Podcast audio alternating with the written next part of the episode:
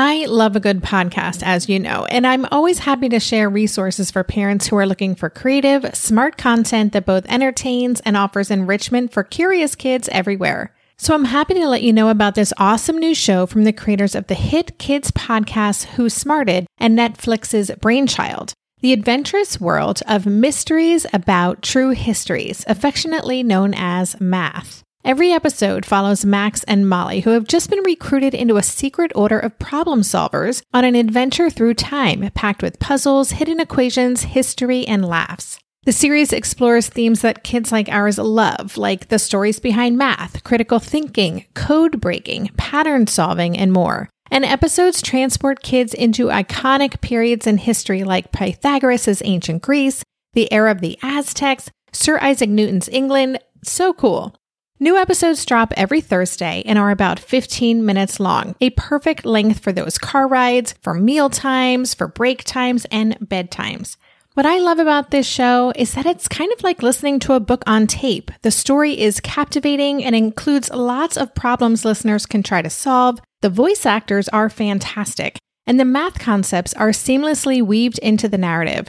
It's exactly the kind of show Ash would have loved a few years ago, especially during our homeschool years, because finding that perfect blend of entertaining and educating, it isn't always easy. So tune in to Mysteries About True Histories with your kids. You can follow and listen on Apple Podcasts or wherever you get your pods. When I'm teaching my student teachers, I always say to them, we have to remember that children are humans and they have rights and we have to allow them to show up in their full humanity, whatever that means. And so we want to we want to use this framework so that they can show up in their full humanity. Welcome to Tilt Parenting, a podcast featuring interviews and conversations aimed at inspiring, informing, and supporting parents raising differently wired kids. I'm your host, Debbie Reber. My guest today is Heather Clarke, a neurodivergent Black Afro Caribbean learning advocate. Through Heather's learning advocacy business, she consults with parents and guardians to help them with the process of educational evaluations and the creation and implementation of IEPs and 504 plans. She has over 20 years of experience working as a teacher in the field of educational justice and policy and working with children and families of children with disabilities. She's also an early childhood and special education adjunct professor at Queens College CUNY and field mentor to student teachers at NYU. Heather also helps administer several New York City area advocacy groups focusing on addressing anti Black racism, dismantling white supremacy, and educational needs in the community. During our conversation, we talked about Heather's definition for ableism and how it creates barriers for our children's individuality, how adultification bias affects Black children, and how universal design for learning can allow students with different skills to achieve mastery of the curriculum. Heather also shared suggestions for parents who want to be part of dismantling ableism by advocating for not only their children, but all children. If you want to dive deeper into my conversation with Heather, please check out the show notes page on Tilt Parenting. You'll find a bullet pointed list of key takeaways, a transcript for the whole episode, links to all the resources mentioned, and a podcast player with the episode broken down into chapters so you can easily find the information you're looking to re listen to. This week's episode can be found at tiltparenting.com slash session 276, or just go to Tilt Parenting, click on the podcast tab on the top menu, and find this episode. Lastly, if you're feeling stressed and overwhelmed with changing schedules, a family and in law dynamics, big expectations, and tricky kid energy that can happen this time of year, and you'd love a giant reset button so you can wipe the slate clean and start fresh. Check out my new mini course, The Emergency Reset. I created this to help you get out of a negative parent child cycle and prevent you from getting dragged back into that cycle moving forward. It's all about creating new energy, a new dynamic, and new resolve to show up for ourselves and our kids in a way that feels so much better. If you could use some extra support right now and help setting yourself up for a smoother holiday season, check out the Emergency Reset To learn more, just go to tiltparenting.com slash emergency reset. Thanks so much. And now here is my conversation with Heather. Hey, Heather, welcome to the podcast. Thank you so much, Debbie. I'm honored to be here. Yeah, and as we were just uh, talking, we're practically neighbors. So in another day and age, we could be doing this in person, but we will stick with with virtual for now. So I would love if you could just start our conversation by telling us a little bit about your personal story. So I've I've read your formal bio and we know about kind of your professional work in the world, but maybe tell us about how you got into doing the work and your your why for what you do. So the why, I can I have to say that it's deeply personal for me. I was that black neurodiverse girl who, you know, did well academically, but suffered terribly with anxiety um, to the point where I was physically sick every day before I went to school. I dealt with, you know, adultification bias in my school, anti black racism. I basically white knuckled my way through most of elementary and middle school middle school especially, um, and masked my differences so that no one could really tell what was going on. And I don't want any other child to go through what I went through. I don't want anyone to deal with that type of lack of cultural competency, that extreme ableism, any kind of ableism, um, the lack of understanding, of how different brains um, work, different emotions in school, the racism. And so it's really important for me to advocate for students to be seen in their full human selves, whatever that may be, learning differences, their full diversity, and, and how they learn their their culture, their race, their gender identity, their religion, their languages they speak, the dialects they speak. It all has to be valued. Uh, it all has to be seen as strengths as opposed to as deficits.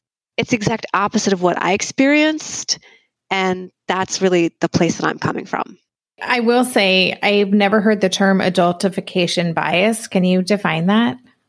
It's a phenomenon that's very particular to Black children and Black girls or Black non male children, where we are perceived as older because of our race.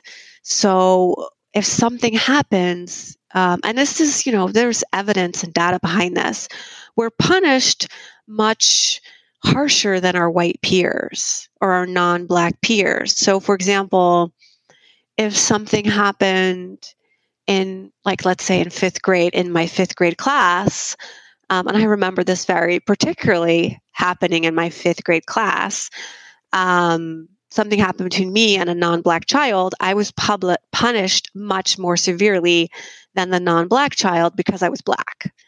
And i remember very specifically being told by my teacher i'm punishing you more harshly because you're black. I mean they, they weren't even like shy about it at the school it's a phenomenon that's seen over and over again, and it starts as young as preschool. Black children in preschool are three to four times more likely to be punished, disciplined, and expelled than their white and non black peers for the same behavior. And really, we're talking about childhood behavior, right? Like, we have four and five year old black children who are walked out of school in handcuffs I cannot imagine anything that a four or five year old can do that would warrant them being arrested and handcuffed and taken out of a school in a police vehicle.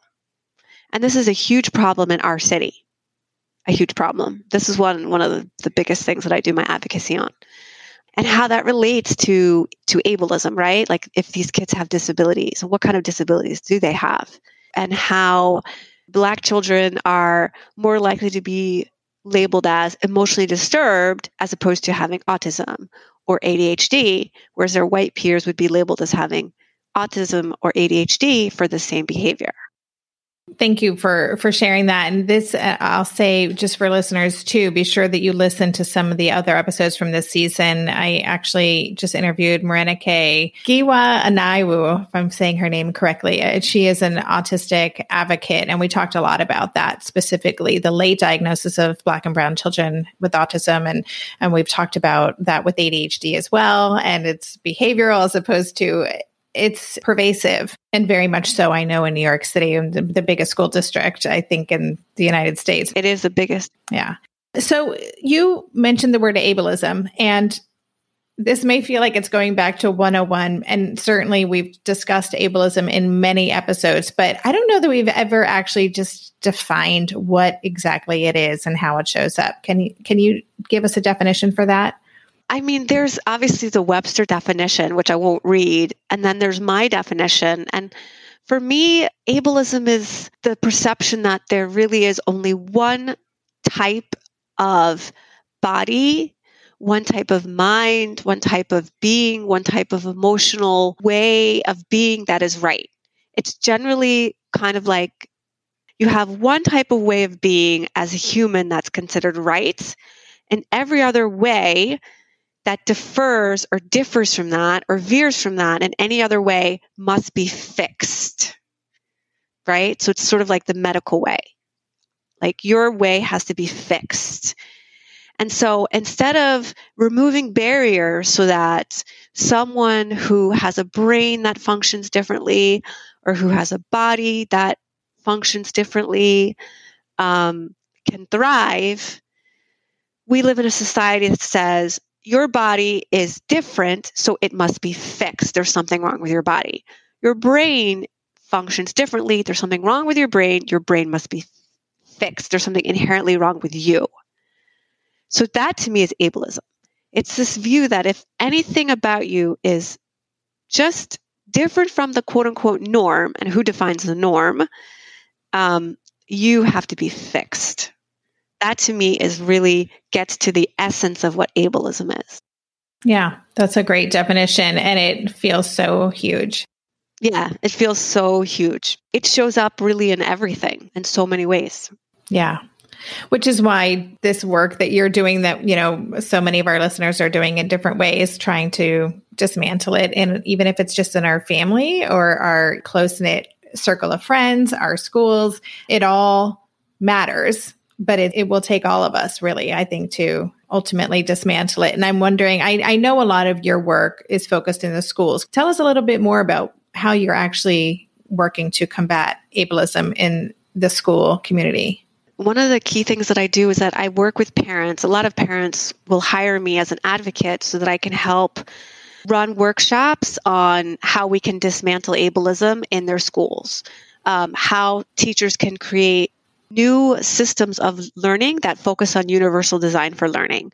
So instead of creating a lesson plan like um, a literacy plan and then attaching an accommodation or modification to it, we would talk about how we can build a lesson plan that is completely universally designed.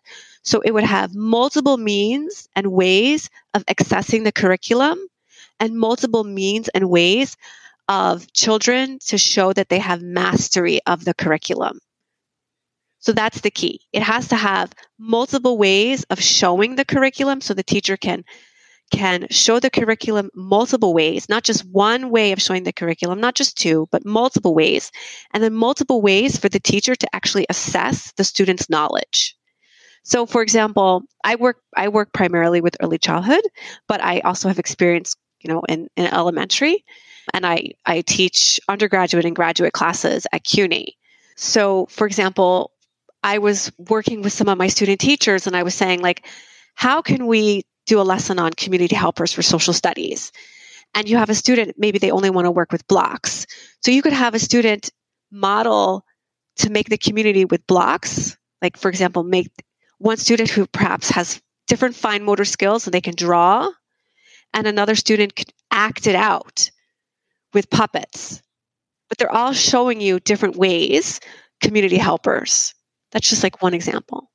Yeah, super interesting. And this is, we've talked about this especially when we've had conversations about twice exceptional students because they often have so many strengths that are completely untapped and don't get a chance to share their knowledge in the way that they are most comfortable doing. And so I'm really interested in learning more about universal design for learning. So is that a very specific framework? I mean, is that its own curriculum or is that more of a concept? It's not its own curriculum, it is a very specific framework. And we have to really advocate that all schools use it because it's really the best form of teaching. We see universal design in building, right? So in walking the street, we have the cutouts. So the cutouts are for people with mobility differences. So someone with a wheelchair, someone who's using, they have a broken leg. But if you're pushing a baby in a stroller, you can also use it. Or a laundry, like I just think of New York, you're going down with your laundry or um, your carriage full of groceries. You're also using that cutout on the street you know? So it's universally designed. Multiple people are using it not someone just with mobility issues but it was designed initially for that. But it's universally designed so many people are using it. We'll be right back after this quick break. So, in our house these days, Darren and I have been working together to uplevel our nutrition and healthy lifestyle habits. Maybe it's our age, our changing bodies, my shifting hormones, Whatever the reason, I'm here for it. And that's why I'm loving Green Chef, a meal company that makes eating well easy with plans to fit every lifestyle. Green Chef offers gut friendly recipes each week and is committed to providing a holistic approach to nutrition by offering meals that contribute to the overall well being of your entire body. Darren and I are particularly big fans of their nutrient dense, science backed gut and brain health recipes, developed in partnership with registered dietitians that improve digestion, reduce bloat, and also boost energy and immunity. This week's favorites turkey, black bean, and sweet potato chili, and the Baja chicken bowls with mango salsa. I mean, don't those sound delicious? But if that's not your thing, you can choose from a variety of customized meals to suit your lifestyles with preferences like keto, vegan, vegetarian, fast and fit, Mediterranean, gluten free, and protein packed. Whatever you choose, you'll get farm fresh ingredients, organic whole fruits and veggies, and premium proteins, along with chef crafted, nutritionist approved recipes delivered straight to your door. Go to greenchef.com slash 60tilt and use code 60tilt to get 60% off plus 20% off your next two months. That's 60% off plus 20% off your next two months when you use the code 60tilt at greenchef.com slash 60tilt. Green Chef, the number one meal kit for eating well. I'm on the road this month, and oh man, am I missing my sweet kitties, Haskell and Lua. They've been a part of our family for more than two years, and I'm so grateful they're keeping Darren such good company while I'm away. If you're getting a new pet soon, you're probably already thinking about everything you'll need to buy food, toys, a cozy bed, doggy bags, or litter boxes. Something you may not be thinking about, though, is pet insurance. That's why you should check out ASPCA Pet Health Insurance. The ASPCA Pet Health Insurance Program offers customizable accident and illness plans, making it easier for pet parents like you to help your pet get the care they may need. The ASPCA Pet Health Insurance Program has been around for over 18 years, and they've helped more than 600,000 pets during that time. They allow you to customize your plan, helping ensure that your pet's plan is as unique as they are, because vet bills can really add up, especially when you're least expecting it. It's simple. Use their app to submit a claim and you'll receive reimbursement for eligible vet bills directly into your bank account. To explore coverage, visit aspcapetinsurance.com slash parenting. That's aspcapetinsurance.com slash parenting. Again, that's aspcapetinsurance.com slash parenting. This is a paid advertisement. Insurance is underwritten by either Independence American Insurance Company or United States Fire Insurance Company and produced by PTZ Insurance Agency Limited. The ASPCA is not an insurer and is not engaged in the business of insurance. I think about this, and uh, of course, I'm like, yes, that makes perfect sense and then I'm like, there are so many barriers, right? I'm sure that there are private schools who who this is kind of the way that they operate. But tell me what the reception is like uh, as an advocate for getting this into classrooms. Like, what is it involved? What do the teachers need to be able to do? Yeah, I'd love to just know more about that. One of the the the biggest barriers is time and the amount of students in the classroom. So there's too many students in public school classrooms, particularly in New York, right? If you're you have a second grade class with 29 to 32 kids, it's too many students. And then time. We are spending way too much time doing standardized testing, which is not universally designed. Standardized testing is exactly the opposite of universal design for learning. It's standardized. How is it universally designed for learning? It's not at all. It's one type of assessment, and usually they're standardized to kids in middle America. So, white, upper middle class in Ohio or Idaho or something. You know, they're asking questions about kids who I remember when I was teaching in Queens, when I was teaching elementary school in Queens in, in Jackson Heights, they were asking kids about chimneys and skiing and galoshes. My kids in Queens couldn't tell you about that, but they could tell you, you know, how to do the laundry in a laundromat, how to go shopping at the bodega, you know, how to count money.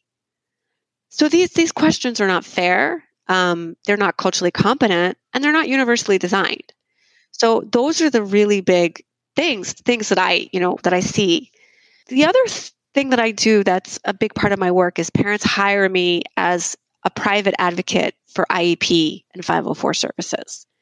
So I go in and when the when the parents want IEP services, they hire me to come in and sit in as an advocate to fight for the right IEP services and placements for their child to make sure their child is getting their least restrictive environment and their appropriate services. Yeah, and I imagine too then is part of the accommodations for the IEP or the 504 based on this idea of universal design. And yeah, and so are you able to get those accommodations? Do you get a lot of pushback? I do get a lot of pushback because for some teachers they've literally never heard of this you know they've never it's just they've just never heard of it. And some are willing but their hands are tied. So it's it's a constant push and pull. Like we will do it where we're able but you know when standardized testing comes we have 3 weeks of standardized testing and so we have to do standardized testing and so we can't make during the ELA tests we can't universally design those 3 weeks of ELA it's 3 weeks of ELA or whatever it is it just sounds soul sucking. It is soul sucking, and it's soul sucking for the teachers too.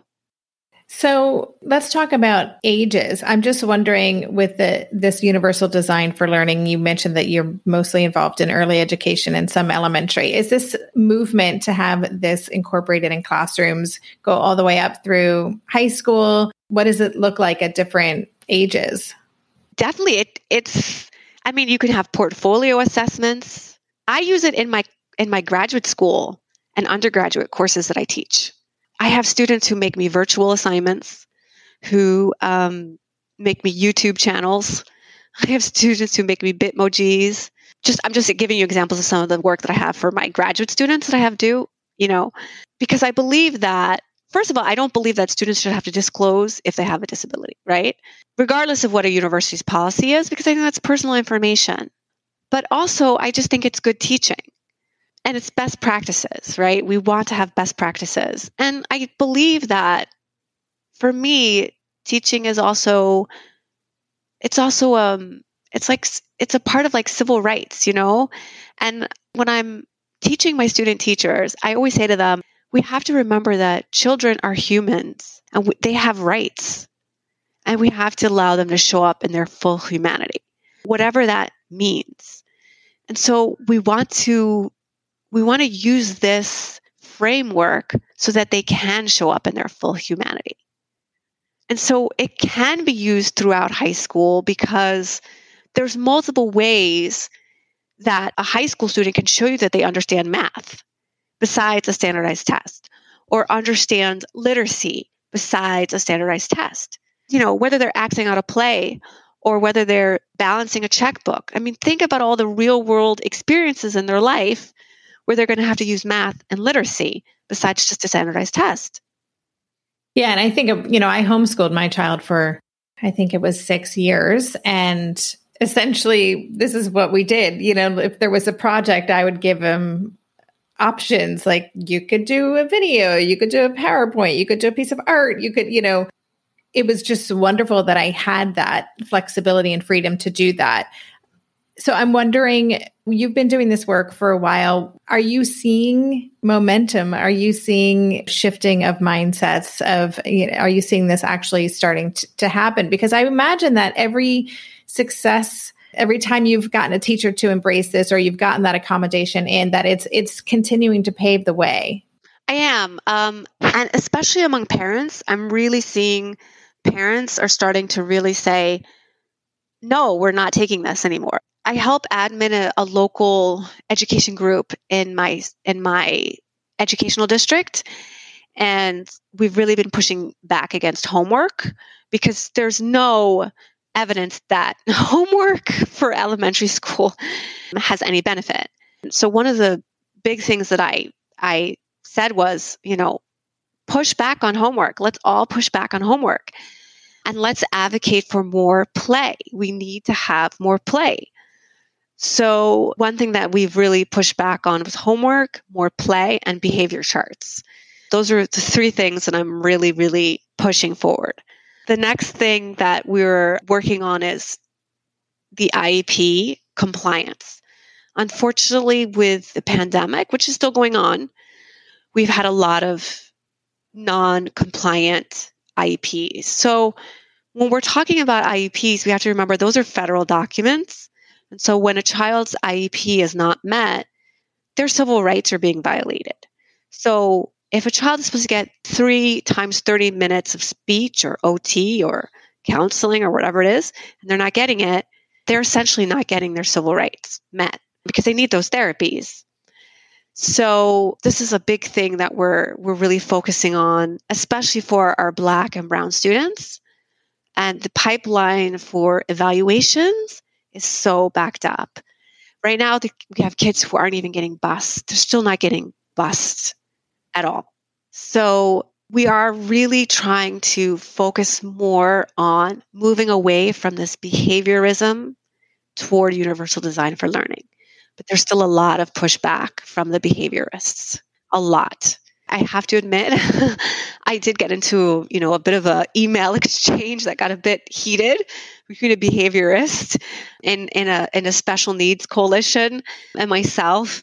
But there were a lot of people who came out on my side and, and admitted that, you know, agreed with me that, you know, the evidence is there that it, it does not work and we need more universal design for learning and behaviorism is particularly har- harmful to black and brown children. Even for children, there was kind of a, a, a perception that this person works in poor neighborhoods with black and brown children and they're a, a BCBA and they're helping these children and blah blah blah and i was like you know it's really not about saviorism here it's about understanding that these children have agency we have to understand that they bring richness and knowledge no matter what you perceive that they bring. And no matter what a person's bodily functions are, or whether they have control of certain functions, it still doesn't mean that they cannot thrive or show up in their full humanity. We have to get rid of that idea. That is completely ableistic. We have to get rid of that idea. The labels of high functioning, low functioning. Those are all our ideas about how we view they function in our ableistic society, as opposed to whether we're removing barriers so that they can thrive. We'll be right back after this quick break. If you listen to the show, you probably know that at least one in five children is differently wired. But did you know that approximately one in two women will experience hair thinning? If you're part of that 50%, you are absolutely not alone. But because hair thinning for women isn't something people openly talk about, going through it can feel lonely and frustrating. So why not do something about it with Nutrafol? Nutrafol is the number one dermatologist recommended hair growth supplement with over 1 million people seeing thicker, stronger, faster growing hair with less shedding. Everyone's root causes of hair thinning are different, so a one size fits all approach to hair growth isn't going to cut it. Nutrafol has multiple formulas tailored to give your hair what it needs to grow throughout different stages, postpartum, menopause, even for different lifestyles like a plant-based diet. To get your personalized hair health plan based on your specific root causes, you can take a simple hair wellness quiz on Nutrafol.com. And because there's no prescription required, you can quickly get set up online with free shipping and automated deliveries, which make it so much easier to stick with your new hair care routine. See results in three to six months. Take the first step to visibly thicker, healthier hair. For a limited time, Nutrafol is offering our listeners $10 off your first month subscription and free shipping when you go to Nutrafol.com and enter the promo code TILT. Find out why over 4,500 healthcare professionals and hairstylists recommend Nutrafol for healthier hair. Nutrafol.com spelled N-U-T-R-A-F-O-L dot com promo code TILT. That's Nutrafol.com promo code TILT. This year, I've been working on becoming more attuned to my body, and so I'm starting to really recognize how periodic spikes in anxiety or disruptions to my routines can seriously throw my whole system off. And as I've been traveling a ton this past month, which is both disruptive and somewhat stressful, I'm especially glad that I have the extra support of Synbiotic Plus, a three in one supplement from Ritual with clinically studied prebiotics, probiotics, and a postbiotic to support a balanced gut microbiome. Synbiotic Plus provides fuel to the cells that make up the gut lining to support a healthy gut barrier. And it comes in this very cool minty delayed release capsule, which was specifically designed to help survive the harsh conditions of the upper GI tract for delivery to the colon. The bonus is that the capsules don't need to be refrigerated, so I can easily bring them with me in my carry on. On a personal level, I love that Ritual is committed to sustainability. They're a female founded B Corp, meaning they are holding themselves accountable long term to not only think about their company's financial health, but also the health of people and our planet. There's no more shame in your gut game. Synbiotic Plus and Ritual are here to celebrate, not hide your insides. Get 25% off your first month for limited time at ritual.com slash tilt. Start Ritual or add Synbiotic Plus to your subscription today. That's ritual.com slash tilt for 25% off obviously there are so many parents who get new information about their child or they're just doing the best they can right? And they're told by the classroom. And i think about when when my child was in first grade it was all sticker charts stars earning like that was and it was all about classroom management.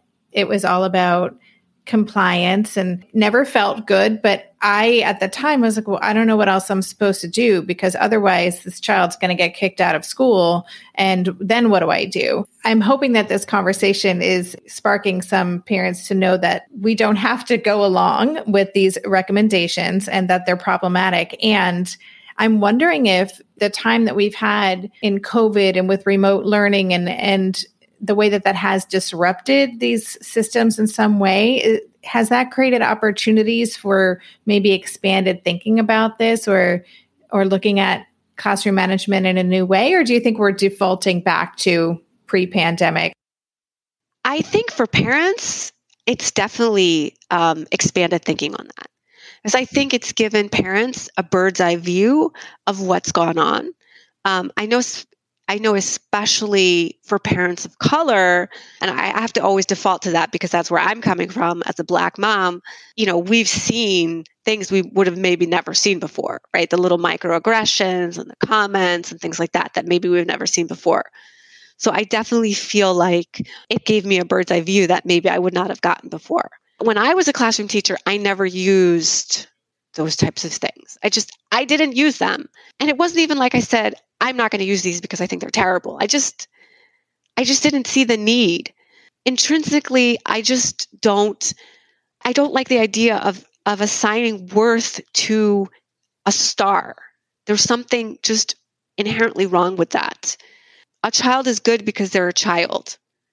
If you want to discuss if the ch- if someone made a poor choice, that maybe wasn't the right choice at that moment, that's a different conversation.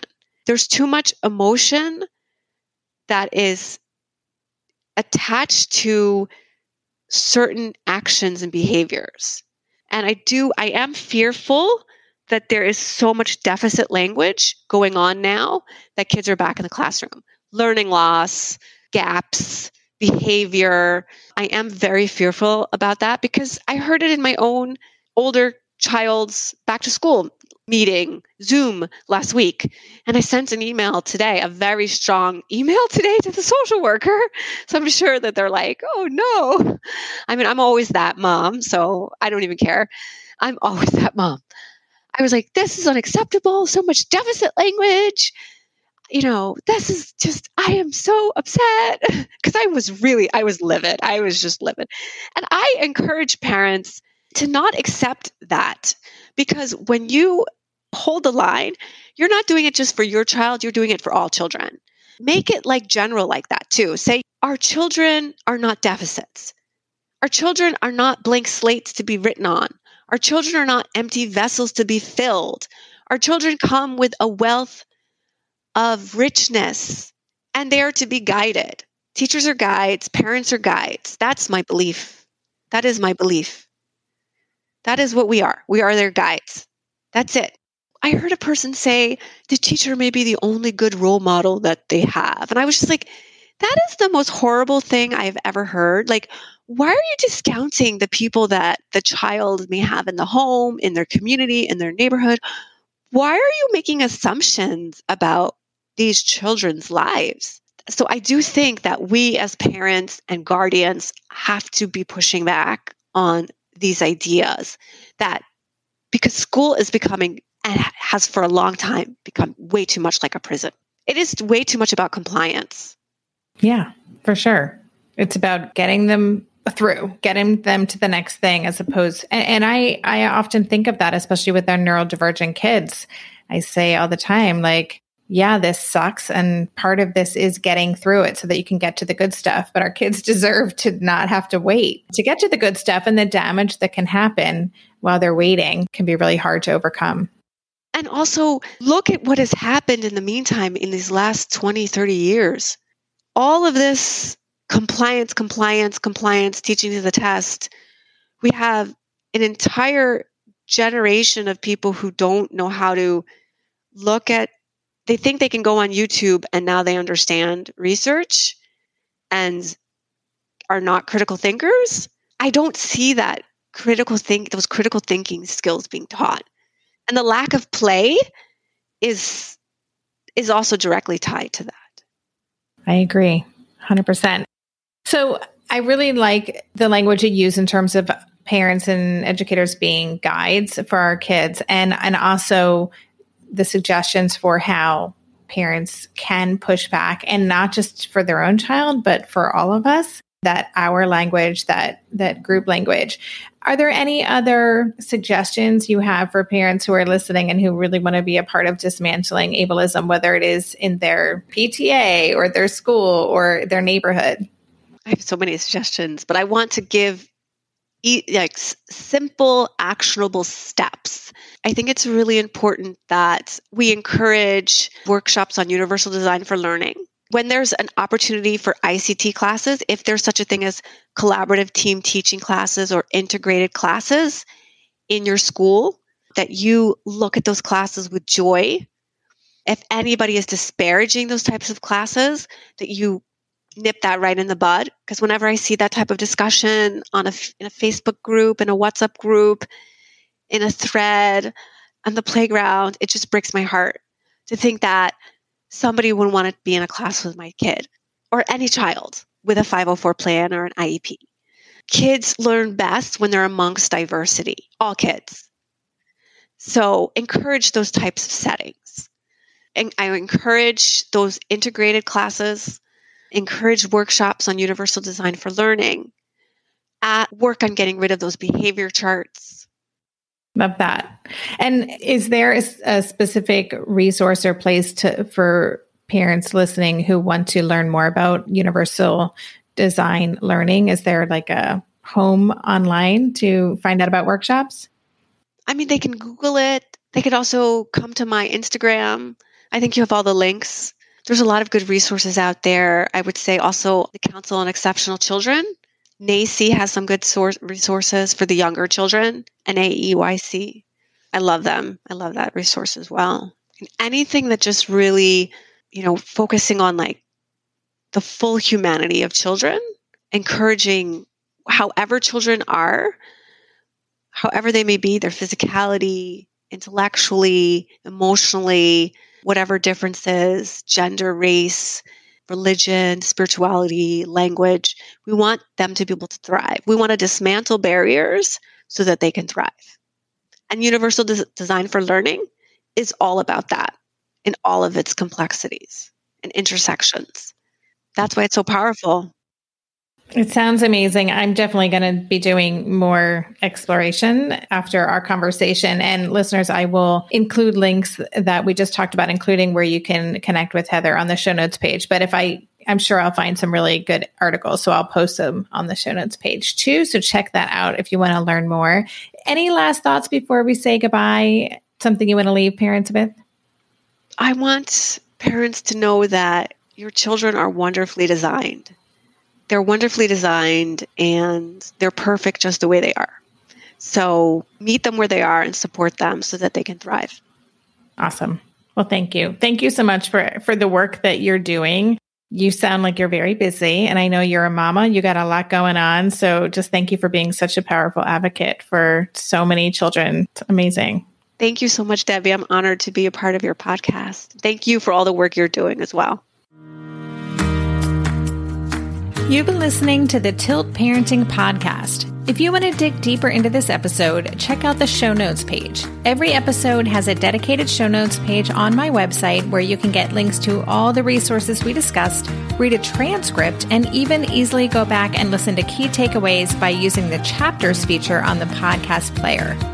To get to the show notes page for this episode, just go to tiltparenting.com slash podcast and select this show. If you love this podcast and want to help cover the cost of its production, please consider joining my Patreon campaign. For as little as $2 a month, you can help cover the cost of the hosting platform for this show, my wonderful new editor and producer, Andrea, and more. It's so easy to sign up. Just go to patreon.com slash tiltparenting to learn more or click on the Patreon link on any show notes page. If you're into social media, you can follow Tilt Parenting at Tilt Parenting on Instagram and Twitter. Visit the Tilt Parenting page on Facebook or join my Facebook community called Tilt Together. Lastly, please help this podcast stay visible and easily found by subscribing and leaving a rating or review on Apple Podcasts or wherever you listen to podcasts. Thank you so much. And that's all for this week. Stay safe, stay well, and take good care. And for more information, visit www.tiltparenting.com.